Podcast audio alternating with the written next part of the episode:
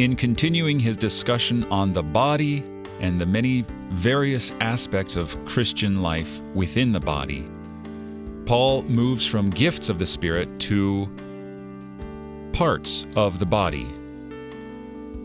If the ear should say, Because I am not an eye, I don't belong to the body, that would not make it any less a part of the body. If you don't read in church aloud in front of everybody, that doesn't make you any less part of the church. If you don't sit and listen to the sermon, as the preacher might not, that doesn't make you any less a part of the church. The church is combined of all believers. The most important part is the head, because the head is Christ.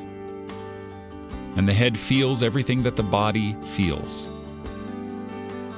Everyone suffers together. Everyone rejoices together. If the head does not feel what the body feels, there's a miscommunication going on and something is not right. You stub your toe, and the head feels the pain.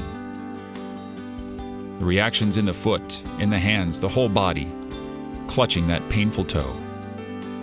Christ, the head of the church, feels with you. You're listening to Oratio, part of your morning drive for the soul, here on Worldwide KFUO, Christ for you, anytime, anywhere.